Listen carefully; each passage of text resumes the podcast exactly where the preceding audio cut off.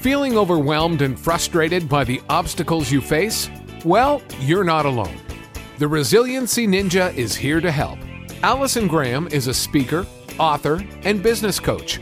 But most importantly, she's on a mission to give you tools to succeed in times when it feels like life sucks. Now, here's your host, Allison Graham. Welcome back to the Resiliency Ninja podcast. I'm your host, Allison Graham. And of course, our goal here is to uncover the stories and insights behind the success story.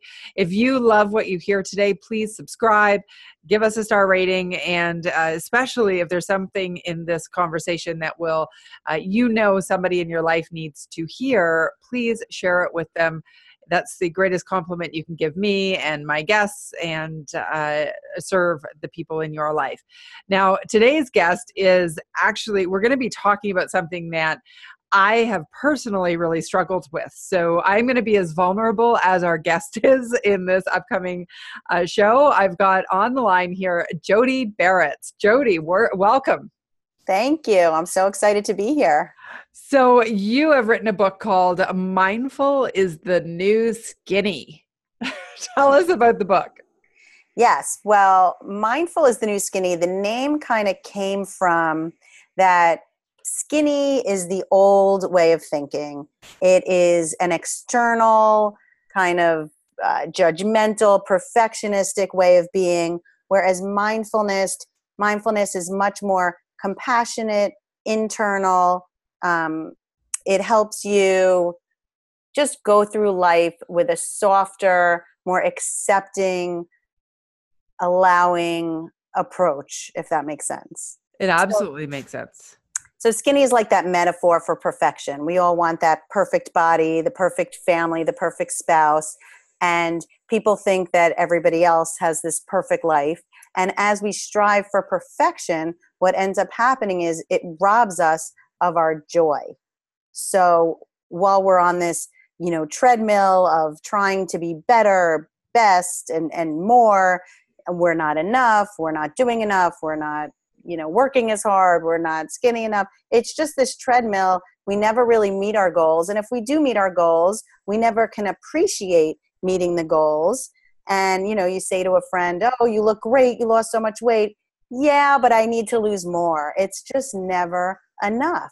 So mindfulness is being okay with what's here in the moment without judgment. It's you're appreciating, you have gratitude for what you already are. It doesn't mean that you don't have, goals and places you want to go, but it's you're okay with what is. And it's a much more peaceful attitude to go through life with.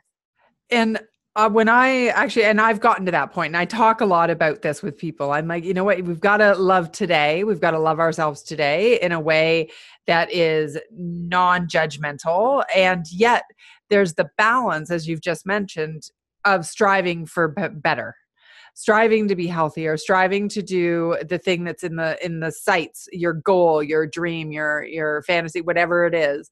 And yet being really kind today that you haven't reached there. Like, how do you balance that push and the pull, or just the push in the present? Right. Well, I think we are so programmed in our culture and in our society to be more and striving that part is kind of hardwired in our brains. And we're always trying to go and get more.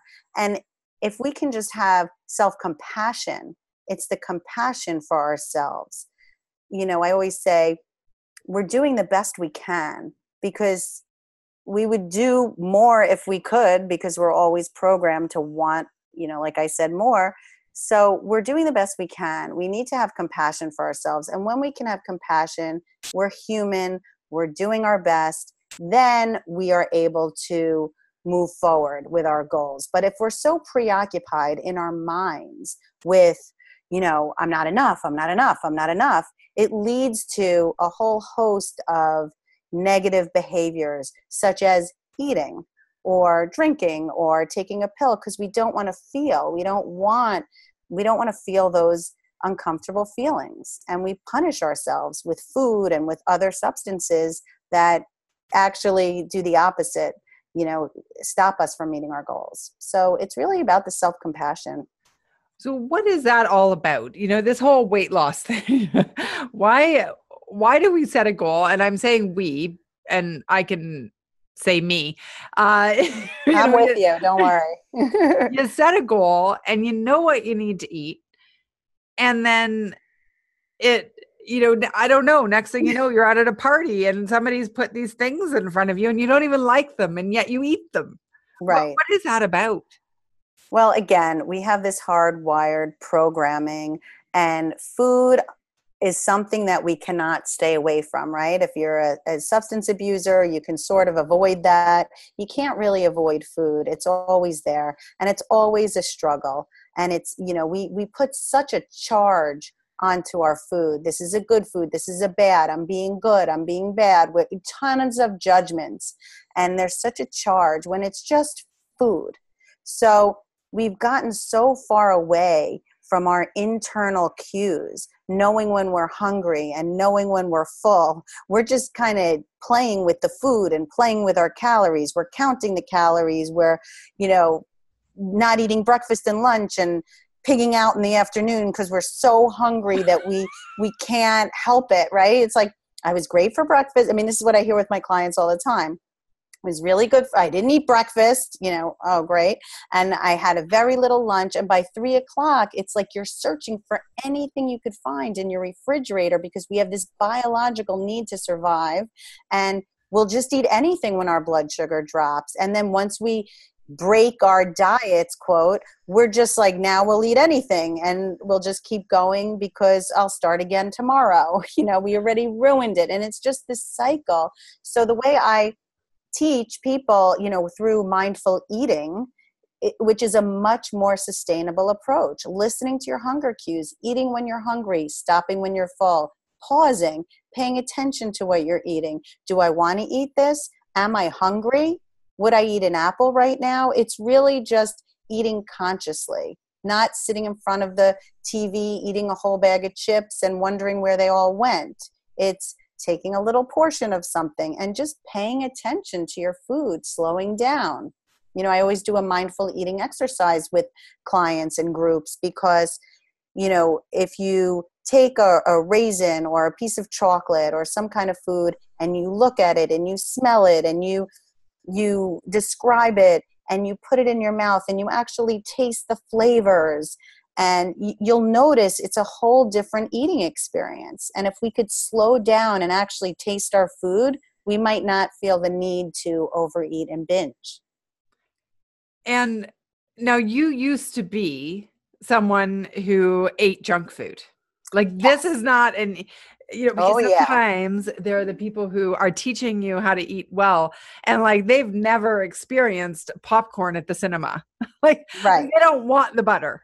Yes, they never had that. Yeah. They love junk food. Yes. I was a junk food eater growing up. I was a very picky eater. I joke around. My nickname was Junk Food Jody. That's what my family called me. And I loved Doritos and Sprite. And I was so picky. I mean, I would eat hamburger. I mean, that was it. I would never eat anything good. I was ordering off the kids' menu way longer than I should have been.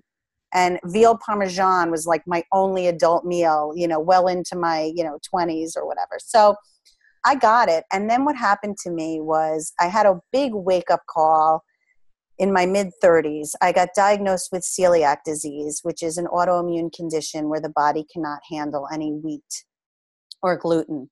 And no one knew, this was back in 2003, no one knew what gluten was at the time. You know, you'd go to a restaurant, they've never heard of it. It wasn't labeled on packages. It was a very dark time for me because I had to change my entire way of eating, and I had no idea what I could even eat, you know, and I had to give up pizza and bagels and all my favorite foods. So that was a wake-up call. I ended up going to the Institute for Integrative Nutrition, where I learned, and I went there because I started counseling people on gluten-free diets, but it wasn't really about health. It was just about eat this gluten-free pasta versus this pasta, and this is the best brownies. And, you know, and then I realized I'm really doing them a disservice because I know nothing about nutrition and health. So I decided to go back to school, IIN. I learned about nutrition. and realized the huge impact it has on our body. I mean, I knew this. People would always say, you need to, eat healthy, blah, blah, blah, But when I went to the school, I found it was the key to life, this good nutrition. And it was almost like a secret. I mean, now it's much more well known about organic foods and whole foods, but I was like a processed food eater. I mean, I lived on processed foods, and it's amazing when you change your diet, how much healthier and more energy and better mood and all of that stuff. So it really does give you that feedback, which is unbelievable. But I kind of took it a step further, because when I was in that institute, I was learning about a state of mind, which I felt was so important. So the mind and the body are so connected, this whole mind-body connection. I knew nothing about any of this. It was such an eye-opening experience. And I learned about spirituality. I never really had any spirituality growing up. So it was an incredible thing. I knew I wanted to learn more about it, and I started studying mindfulness. Mindful eating was a part of it, but I started getting so excited about all of the stress reduction techniques and this attitude that you bring to life, that there's so much more than us, right? There's something so much bigger than ourselves. And I was starting to let go of things and stop being so controlling. And, just this whole transformation was incredible. And I wanted to share it with people. And that's really why I wrote the book. When you wrote the book, okay, so there's so many things you just said. I know. I'm just trying to think, where do I unpack this from? Okay, so that must have been really eye-opening, because you're looking at all of these different things. You're going to this institute, and it would have been like whiplash in your lifestyle based on where you came from, like how you acted, and then you were in this institute. It was mind-blowingly transformational. It really, really was. And do you recommend that for people, to be like, immerse yourself and go all in and just completely transform? Or is a gentler approach easier for people? Well, transform, you mean with eating? Or any of it, like going from being completely unmindful to... Well, listen, this took me 10 years, okay? This was not an overnight sensation. I mean, I went to IIN in 2010. Okay. So, it wasn't overnight. First I got diagnosed with the celiac, and I had to eat gluten-free, right? So I had no choice. It wasn't even by choice. I mean, I had to learn and start a whole new way of eating. But what I was realizing, I was just substituting gluten-free foods that are packed with calories and no nutrition and all of that. So when I went to IIN, I was starting to slowly change my diet, which was gluten was already out of my diet. So, it happened gradually. And with the mindfulness, I'll tell you a quick story. I went to a mindfulness. So I decided I was going to study more mindfulness because I loved all of the concepts. It just made life so much easier, than I was currently stressing about all little stupid things. And, I just wasn't approaching life with this, in this way. So I went to Omega Institute, which is in New York, very close by to me. And I was going to go on a retreat by myself and learn all these mindfulness techniques and stress reduction. And I'm a psychotherapist, so I had brought it back. I want to bring it back to my practice. So I go up there. I'd never meditated before. And we ended up meditating for 45 minutes, in the beginning of the retreat. And I did not know what was really happening. And it was torturous for me, because when you're in your own mind and you don't really meditate and all the thoughts are coming and going, you get to see how crazy you really are. And I thought I was going crazy. So after the meditation, the teacher had asked, how was that for people? And all these people were raising their hands saying how wonderful it was for them. And I thought they were all nuts. I raised my hand and I said, that was the most torture I've ever been through in my entire life. And I can't believe I signed up for 5 days of this. And I thought I was going to get thrown out. The man next to me whispered in my ear, he's like, you're a rock star. And the woman, the teacher said, how many other people are feeling like that? And a third of the people raised their hand. So you know, this meditation took me a while to get into as well. And even after the 5 days, I was able to settle in and understand what meditation was, why you do it. It was hard for me to just do it without any sort of background or understanding. But then I sort of understood, and then I kind of got hooked, and then I did more programs, but it was definitely gradual over a period of time. When, you know, it's interesting because when you just said about the judgment and a third of the room was feeling the same way you were, mm-hmm. I think people need to hear that because especially with meditation, I can't tell you the number of times my friends and I have had a conversation. And, you know, I'm thinking of one of my dear friends in particular, and she's like, I just can't do it. My mind works so much. It's just in hyperdrive. And I'm like, that's the whole point. It's not about a judgment. Mm-hmm. It's about, just you know, the awareness, just right. being with it. And right. I think people think that your mind needs to go blank. And the truth is your mind rarely is blank. I mean, your mind can't technically really be blank. Right. And that's what people say. That's the number one, you know, I can't meditate. My mind is so busy. And I say, well, that's like going to the gym and saying, I can't go to the gym. I'm out of shape.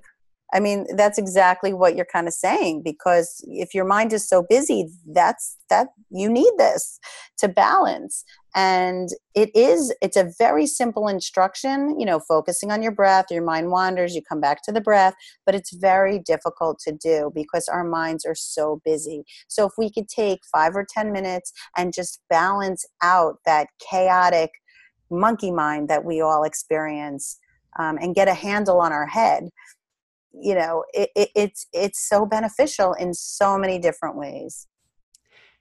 Is it that when you start doing the meditation, does it tend to go throughout your life? Because I think I'm one of those people who I can meditate and I can be quiet. And then maybe I am over this now, but I used to do it. And then I'd catch myself in the middle of the day and I don't think I'd actually taken a deep breath yet. Mm-hmm. Right? And so now I'm like focusing, trying to do it mindfully all day long. Where does that habit come from? How do you bring that into all the time? How do you take it off the mat, as they say in yoga? Yes. Yes. How do you take it off the mat? Great analogy. So my experience has been, you know, meditation is like muscle memory. So if you're practicing every day for 10 to 20 minutes, your body is getting, you know, experience in that state of mind, in that calmness. So the idea is if you practice regularly, when you're in a stressful situation, your body will be able to get there sooner. You know, if you remember like, oh, you know, my breath, and then it'll be second nature to you. But it's like, if you only meditate or breathe when you're experiencing stress, you're not training, you're not preparing for it. So it's like exercise. It's over time, right? That's how you get in shape. It's not like if you exercise one day when you feel fat or whatever, it's going to work. You know, it's very similar. And the reps that you exercise for your brain is when your mind, you know, wanders and coming back and wanders and coming back. That's the reps. Your mind has to wander so you can come back and build the reps to build the mindfulness muscle. And people don't really understand that. They think they're just supposed to be you know, and clear of mind. But you need to wander and come back. You wake up, oh, I'm thinking, come back. You wake up again, I'm thinking, come back. And it's sort of a tedious exercise, but it's exercise. It's not just supposed to be relaxing. It is a brain training exercise to help you become more mindful in your everyday life. That's a great way to think of it. Exercise. Like I have a visual now. I can see, okay, well, that shifts it a little bit. That's very powerful. Right. It's a mental gymnasium, as I say in the book. Yeah. Okay. So let's talk about the book, because you wrote this book. Who is it for, first of all? I initially wrote it for my clients. I was doing this mindfulness boot camp for them, and I was recommending another book that went along with my boot camp. And I said, hey, this would be great if I had my own book to go along with my boot camp.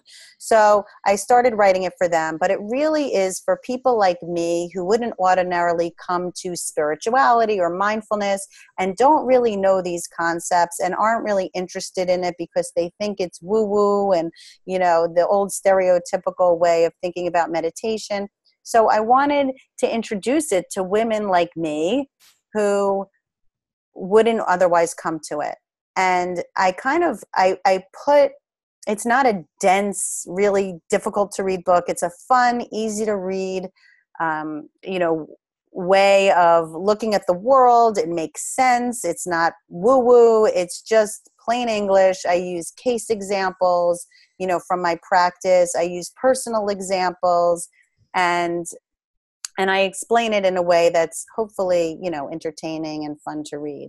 So, you know, people are getting it without even realizing that they're studying Buddhism, you know, or real, you know, or seeing Buddhist concepts. And I was also the Mindful is the New Skinny. I wanted to bring people in who are really struggling with their weight and that are discontent, and teaching them a new way of thinking, because it stinks to go through your whole life worrying about your weight and how you look. And it's like you're missing the big picture. And on your deathbed, you don't want to regret that you spent so much mental energy worrying about your weight.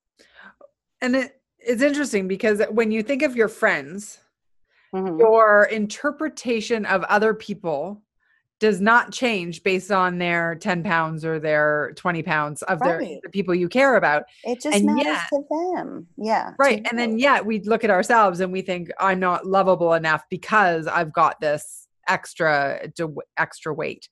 And I've done a lot of the whole work is around self-acceptance and self-awareness. And so I'm very much at a point where I'm good no matter what weight I am. Mm-hmm. And I said that to a guy, and we were at a conference and we were having a chit chat about this. And he said, I think you should revisit that. He's like, oh, I think you'd have better luck getting a man if you weren't so overweight. And he said, and definitely it doesn't look very good on you that you're confident and overweight. Oh my goodness. I'm so sorry. That's horrible. You know what? I think confidence is sexy. I do too. I think there's so many skinny women who still are unhappy with their bodies and still put themselves down. And I think if you have a couple pounds on you and you're owning that and you're going out there and thinking you look great, and that movie, the Amy Schumer movie. I Feel Pretty. Yeah. I love that movie. And it came out right when the book was coming out. And I was, oh my God, this is exactly what I'm talking about. It's a mindset. When Amy Schumer thought she was gorgeous, so she got a boyfriend, she got a great job. I mean, it really is your mindset. And for those people who are so judgmental about weight, you don't want to deal with them anyway. You don't want a boyfriend like that who's into you because of your size. You want someone that loves you. Which speaks to a much deeper issue. Yes. Because if I, you know, the joke always now is if I could only be as quote unquote fat as I thought I was, or as I was the first time I said I was fat. Yes, right? Yes. Size 2. Yes, I think that's in my book, that quote even. Oh, is it? Yeah, okay. I think so. I wish I was as fat as I, you know, or whatever it is, thin as I was the first time I thought I was fat, something like that. Yes. And so that speaks to the dissatisfaction as a soul, as a human being, as opposed to a physical entity. I think that we are getting, the work you're doing is so important, because the finding your way to acceptance, no matter what the shape of your body. Do you ever listen to Wayne Dyer? Of course. Yeah, yes. Of course. Right. Yes. And I was listening to one of his old conversations, was a podcast or a video or whatever it was. And he was saying, all the cells in our body are different. Mm-hmm. We're not the same human being as we were as a baby, as a teenager, as a 20-something, as a 40-something, as we'll be as an 80-something. And yet you're the same soul. Mm-hmm. Yes. We're always changing, and we're always shedding, and we're always right. I don't have my 21-year-old body anymore, you know? Right. And thank goodness you probably, you know, too much work. I don't know what it was. Right. Right. But I also think that what people don't understand with the weight, when they're so hard on themselves and people look at overweight people like, oh, they must stuff their face and have an eating problem. It's like, we have a natural set point that our body wants to be at, and we could fight it, and we can deprive ourselves of calories, and maybe we'll lose weight temporarily. But as soon as we go back to a normal way of eating, our bodies are going to go back to where they want to be. So that's why I kind of say, you know, the reasons why, you know, I give this out on my website, 10 reasons why you can't lose excess weight, because you know, we don't want to overeat and stress eat, and we definitely want to knock all that weight off our bodies and be healthy. But at some point, your body is where it wants to be, and if you're eating the right foods and you're eating healthy, you know, just own it and just be the, you know, my hips are never going to be, you know, thin. My butt has always been, you know, bigger than my, you know, we have a genetic predisposition, and we have to kind of own that and just appreciate the fact and love our bodies the way they are, you know, if we're healthy and we're not overeating and we're not emotional eating and stress eating. And I will be sure to put the link to the 10 reasons you are not losing weight or could not be losing weight on the show notes. Great. So I want to encourage listeners to go if it's something you're trying to figure out. Now, one of the things that happened for you and one of the things that happened for me was figuring out our allergies or figuring out what was not working in our body. So for you, it was gluten early on when nobody knew what that is. Now everybody's on the gluten bandwagon. Yes. As a gluten, like a true celiac patient, does that ever make you roll your eyes? Do you kind of go, oh, people, it's not all gluten?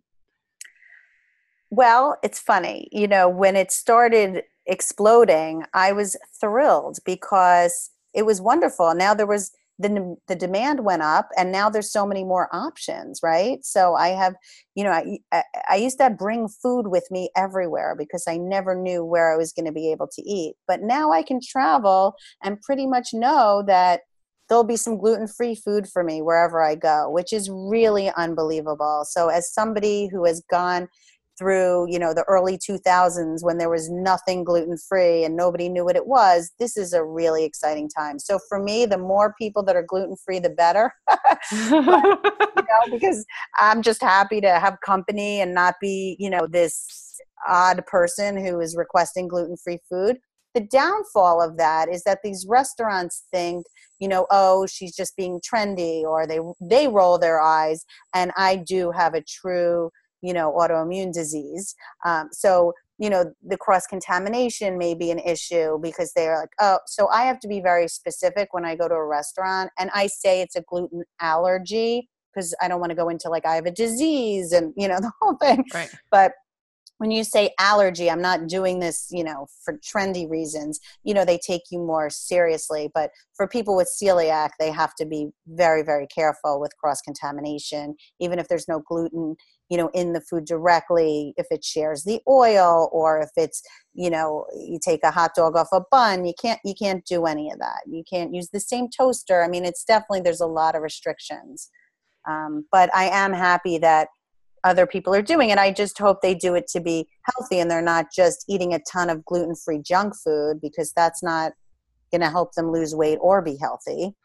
I'm laughing because when it very first came out, like, so this is early, not before everybody knows what it is, whatever. I had read something probably in the very, very early stages. Like, I don't know, whatever it was, 2009 when it started to get popular, when I don't know what year.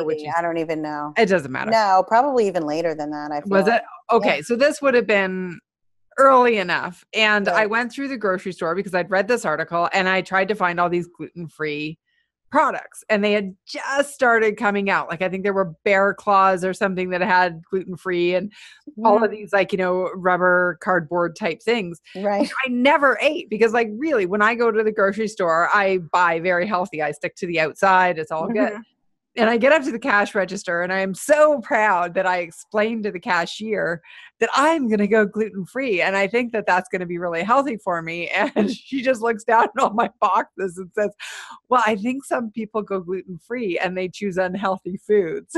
She said, not having gluten does not make it healthy food. And the irony was, I'd actually bought all this stuff that I would never buy, like cookies and pasta and all this stuff that was like I wouldn't normally eat, but because it was gluten free, you know. And that article it said, "Go gluten free, and you're going to lose weight." Right, right. It definitely, I would not recommend it as a weight loss, but some people do, you know, have gluten sensitivities and do much better without gluten. You know, our bodies are all different. So I recommend to people try going off gluten for a couple of months even, and see, like 3 months, I think is a good trial, and see if you notice anything different, if there's any symptoms that lessen for you. Maybe it's bloating, maybe it's gas, maybe constipation, maybe you just stop having headaches. You know, gluten can cause so many different things. I mean, the irony for me is that I got diagnosed with celiac and I never had a stomach ache. I mean, I rarely have stomach upset. So I got diagnosed and I had no traditional symptoms. So it was very interesting because, but then when I got my bone density test, I had osteopenia. So I wasn't absorbing nutrients properly, but not in the traditional stomach, you know, way that you would think. I mean, it's funny. My husband has a horrible stomach. He has no celiac disease or Crohn's or any of that. And I never ever get a stomach ache. Even if I ate gluten, I wouldn't even feel it.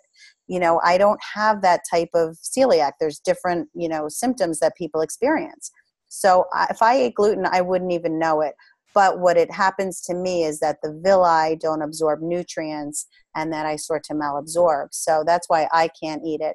But gluten affects different people in different ways. So if you know, if anybody listening is struggling with any type of symptom that a doctor can't seem to find the root of, I would suggest, you know, trying it. And then if it doesn't work, you don't need to be on a gluten-free diet, you know? Right. Yay. Yeah. So we were talking before we started on air about taking the blood tests, mm-hmm. which for you didn't work out. For me, it was so absolutely crystal clear. The irritant was dairy. And so I've eliminated that. And that's been really helpful in my physical being, specifically with inflammation. For you, it was almost like opposite of inconclusive. Right. I don't think I got a conclusive. You were talking about the IgG test or the food sensitivity test. Yeah. Yeah. For me, it was inconclusive. For some reason, it showed that, you know, I was sensitive to every food, which, you know, for somebody without stomach aches, it's still hard to believe for me. But that just meant that I think something else was kind of going on, which I'm still exploring. Because I do have some fatigue. I do have a chronic runny nose that I can't seem to find the cause for, which has been why I got tested for celiac in the first place, because I had a runny nose. You know, I thought I had a food allergy. So they tested me for food allergy and found that I had celiac disease, which turned out to have nothing to do with the runny nose, but did save my life because, you know, who knows what would have happened to me if I never knew I had celiac and I'd been eating gluten for all these years. I probably would have gotten very sick eventually. So the runny nose sort of saved me, but I still don't know the cause. So I'm always on this perpetual search to figure out. And if any listeners have any idea what would cause a chronic runny nose, please write in or contact me in some way because I have not been able to figure it out. Have you tried eliminating dairy? I've done an elimination diet and, you know, that didn't really help me at all. I just don't feel like it's food because I have tried a lot of different things. So chronic sinusitis yes. or whatever. Yeah, it's like a non-allergic chronic rhinitis. And I've been taking a spray, which has been helpful for 30 years, but who wants to be on a medication for that long, right? No, probably not. Most people, not I would guess. Okay. Right. Well, hopefully we have some healthcare professionals that are listening and thinking, okay, I know exactly. Could be this, right? Definitely reach out to me. I'm open to exploring all possibilities. So absolutely. When you wrote your book, what was that experience like? So I thought it was going to be very easy because, like I mentioned, I was writing the boot camp. You know, I did the boot camp. I had all these outlines. I was going to write out all my outlines, make it a book, and it was going to be easy peasy. I was going to do this in a couple months. Yeah. So I wrote it all out in a couple months, like I planned, sent it to an editor, and she said to me, Jody, this is great material, but it's not a book. And I was like, what do you mean it's not a book? So I had to go back and make it my own and come up with examples and come up with steps and, you know, at the end of each chapter have like summaries. So anyway, 3 years later, I finally published it and it was not an easy process. And what ended up happening was when we're on autopilot and we're not being mindful, we kind of get caught up in old programs. So I found myself becoming perfectionistic, judgmental, you know, not balancing my home and work life and beating myself up, all the things that I talk about in the book not to do. So I had this sort of epiphany you know, that I was completely out of alignment with my brand and not doing what I, practicing what I preached, and realized the irony of writing a book on stress and anxiety while experiencing so much stress and anxiety. So I put the book down for a little while and regrouped, worked on myself, and then came back to it with a completely different attitude. Because like I said, when we're not mindful and paying attention, we can default into old programs that we're running. You know, I used to be all of those things. And when we're stressed out, you know, mindfulness is great and easy to do when life is, you know, going perfectly. But when the rubber hits the road and you're experiencing some stress, that's the real test.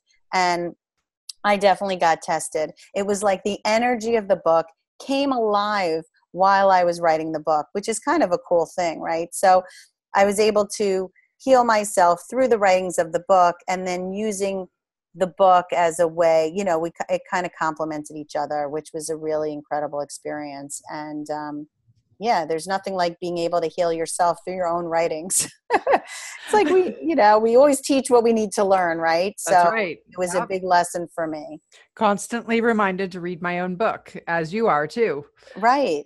Because it's hard. I'm very good at telling other people what to do and how to be, and you know, but when it comes to yourself, you really have to embody and integrate it in. I mean, sometimes I ask myself, what would I tell myself if I was a client right now? Because it's not always automatic. We're striving to make it automatic, but we're not perfect. We're not there yet. You know, it's a journey, and I'm not there yet. I'm struggling like everybody else.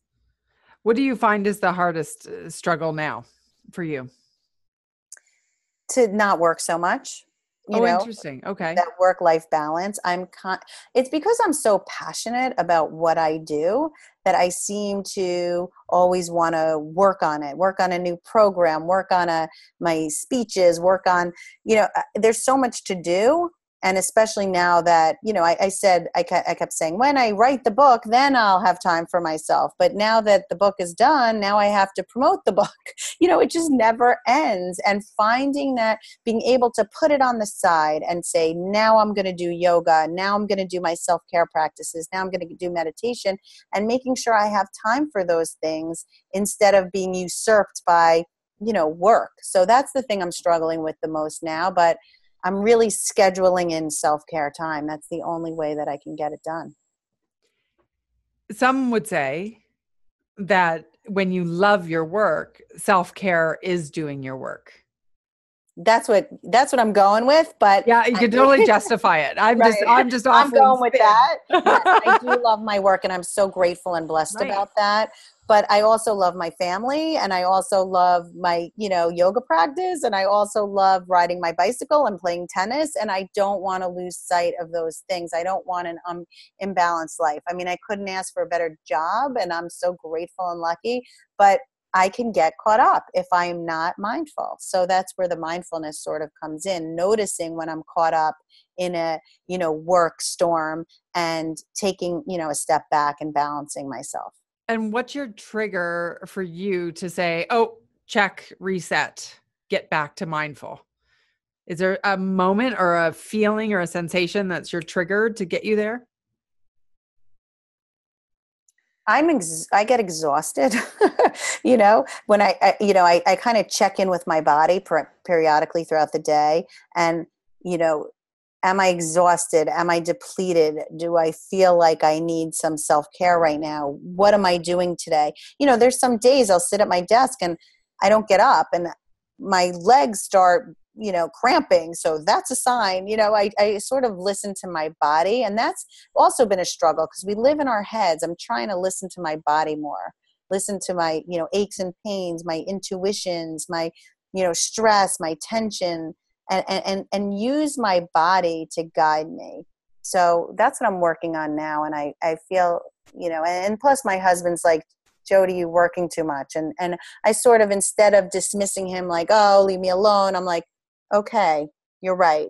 And I talk about that in one of the chapters in the book. Like, if we can listen to other people's criticisms of us and not be so defensive with our ego, then we're able to really write our course, you know, change direction. But we're usually so defensive when somebody says something to us. No, I don't, you know, and our ego defenses are so high. But if we can listen to what somebody else is telling us, they're like a mirror for us. And it may not all be true, but I'm sure there's a shred of truth within that.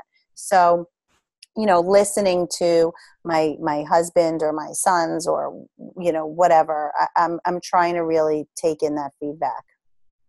Fair enough. And I think by choosing whose feedback you're going to take in, right, is very wise. And where it's coming from and what it is. I mean, if it's hurtful and mean, you know, it's different from, you know, Jody, I think you're working too much. You know what I mean? So yes, I'm not saying we should take abuse and kind of, you know, incorporate that, but from people that, you know, love and care about you, if they say something to you, you know, it's wise to kind of listen to that without your defenses going up.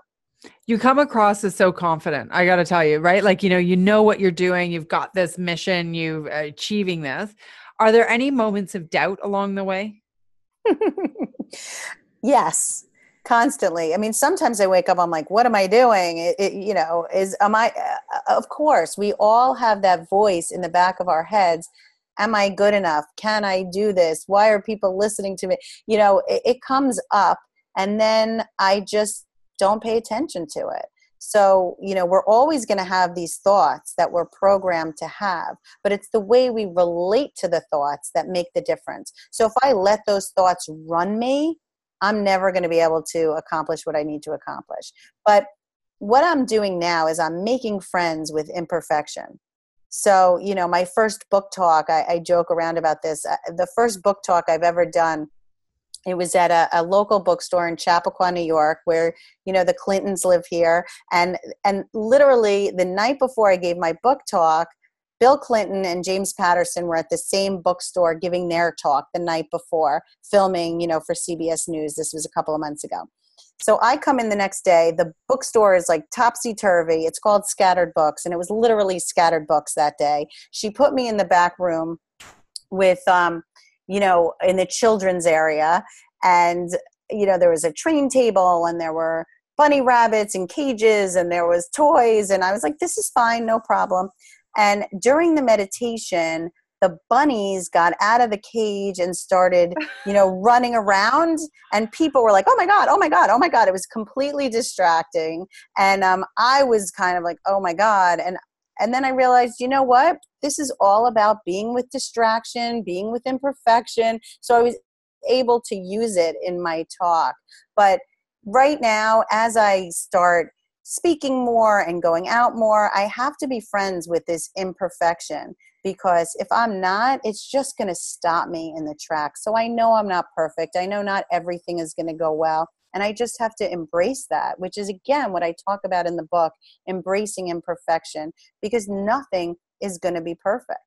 You know, I always joke, I'm like, I bet the bunnies were locked up for Bill Clinton's talk, you know, like I bet they were in the cages for that. But yeah, so it's all about imperfection and just being okay with if I do make a mistake or if I do, you know, mess up somewhere. And not everybody's going to like me. I have this little chapter in the book, I'm not for everybody. So not everybody's going to like me. Not everybody's going to resonate with my message. And that's okay. I just have to keep on going. So, and doing what I feel is authentic and truthful and real. Fantastic. Well, thanks so much for being here. And I will be sure that there are links to Jody's information in the show notes.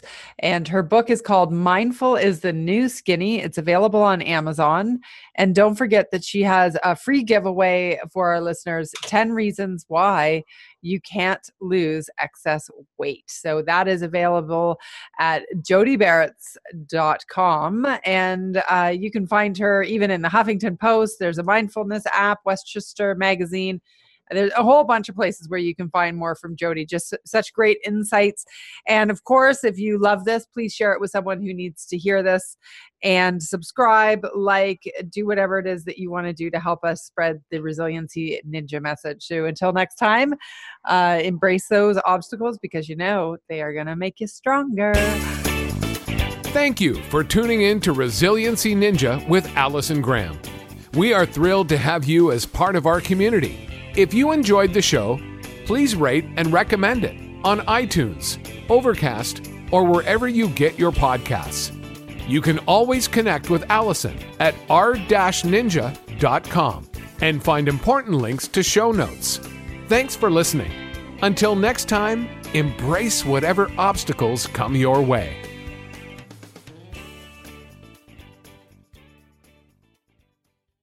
This podcast is a part of the C-Suite Radio Network. For more top business podcasts, visit c-suiteradio.com.